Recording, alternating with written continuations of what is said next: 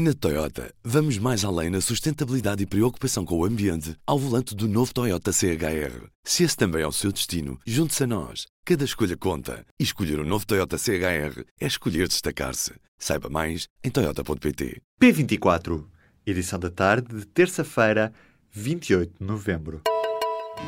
Apresentamos a nova gama de veículos híbridos plug-in. Uma tecnologia que veio para mudar o futuro. BMW iPerformance. Presidente da República disse esta terça-feira que a divergência entre o Bloco de Esquerda e o Governo no debate orçamental não põe em causa a estabilidade e reafirmou a convicção de que a legislatura vai durar até ao fim. Em declarações aos jornalistas, Marcelo Rebelo de Sousa disse que o que se passou no debate do Orçamento de Estado para 2018 entre o Bloco de Esquerda e o Governo não o preocupa. O Presidente da República referiu ainda que já foram aprovados três dos quatro orçamentos desta legislatura, faltando votar mais um no próximo ano. 70 mil euros é este o valor mínimo que cada família das vítimas mortais dos incêndios de Pedrógão Grande e do centro do país devem receber de indenização. O montante consta no relatório entregue nesta terça-feira ao Primeiro-Ministro pelo Conselho para a atribuição de indenizações. Em declarações aos jornalistas, o membro do Conselho, Sousa Ribeiro, antigo presidente do Tribunal Constitucional, explicou que agora caberá à provedora de justiça estabelecer o valor final de cada indenização às famílias das vítimas. Além do critério base relativo à perda de vida, ao valor final acrescem outros critérios, como o sofrimento da vítima antes da morte e os danos próprios dos familiares mais próximos. O autor do relatório sobre o incêndio de Pedrógão Grande acusa a Comissão de Proteção de Dados de censura. Em causa está a omissão do capítulo 6 do documento que continha, segundo Xavier Viegas, informação de interesse público. Na deliberação, a Comissão de Proteção de Dados deixa críticas aos três especialistas responsáveis pelo relatório. No artigo de opinião publicado no Público, Xavier Viegas não poupa nas críticas, dizendo que é penoso ver o trabalho da equipa de especialistas censurado.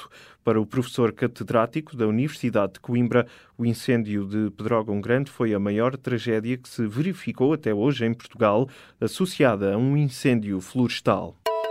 O Governo publicou nesta terça-feira a legislação que interdita e, ao mesmo tempo, apoia as embarcações licenciadas para operar com artes do cerco. Esta arte de pesca é responsável por 97% do total das capturas de sardinha no país.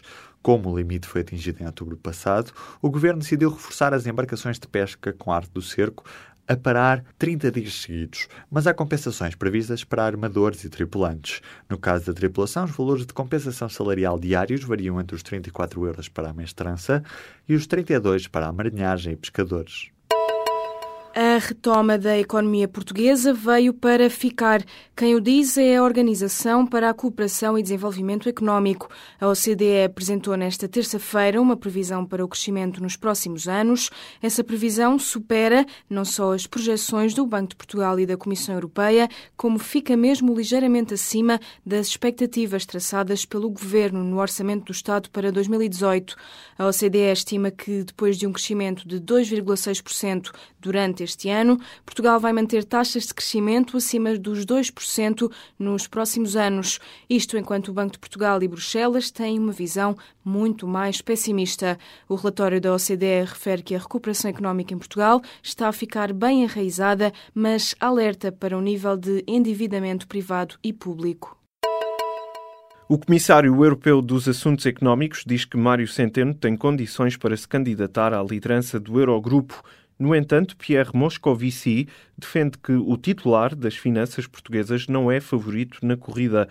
Em declarações recolhidas pela TSF, Moscovici salienta que há diversos candidatos com as condições requeridas para presidir a reunião mensal dos ministros das Finanças. O prazo para a entrega de candidaturas termina na próxima quinta-feira.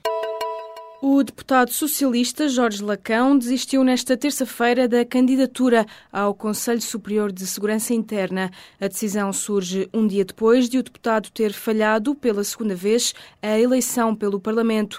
Jorge Lacão anunciou a desistência na Assembleia da República, onde agradeceu ao grupo parlamentar do PS a proposta do nome. Foi uma votação democrática e as votações democráticas devem ser respeitadas, disse o socialista.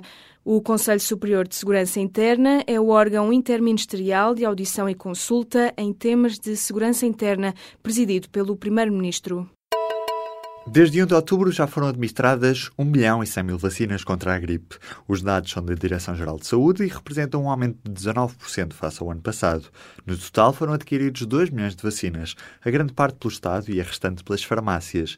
Neste ano, as pessoas com diabetes e os bombeiros com contacto direto com os doentes passaram a ter acesso às vacinas de forma gratuita.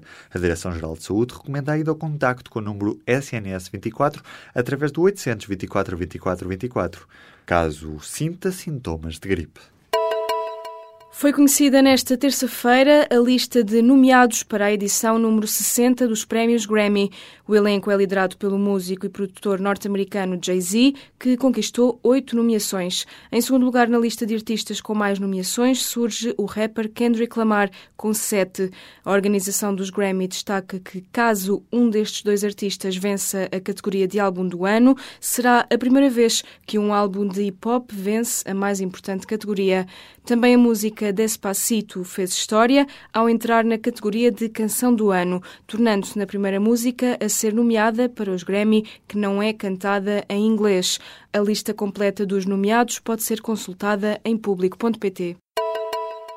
O novo serviço de entrega de comida da Uber está disponível a partir desta terça-feira em Lisboa. Chama-se Uber Eats e pretende facilitar a vida de quem quer encomendar refeições sem ter de sair de casa. Na prática, o cliente escolhe a refeição de um dos restaurantes parceiros, ao preço que consta na carta do menu. Depois de confeccionada no restaurante, a comida é entregue ao cliente por um dos tafetas da Uber, na localização pretendida. Não existe valor mínimo para fazer uma encomenda e qualquer pedido tem uma taxa fixa fixa de 2,90 euros, podendo demorar entre 15 a 45 minutos a chegar. A Uber Eats tem mais de 90 restaurantes parceiros que vão da comida portuguesa à mexicana, passando pelo fast food. Por agora, a área de entrega estende-se de Alcântara à Penha de França e da Baixa Lisboeta a Telheiras.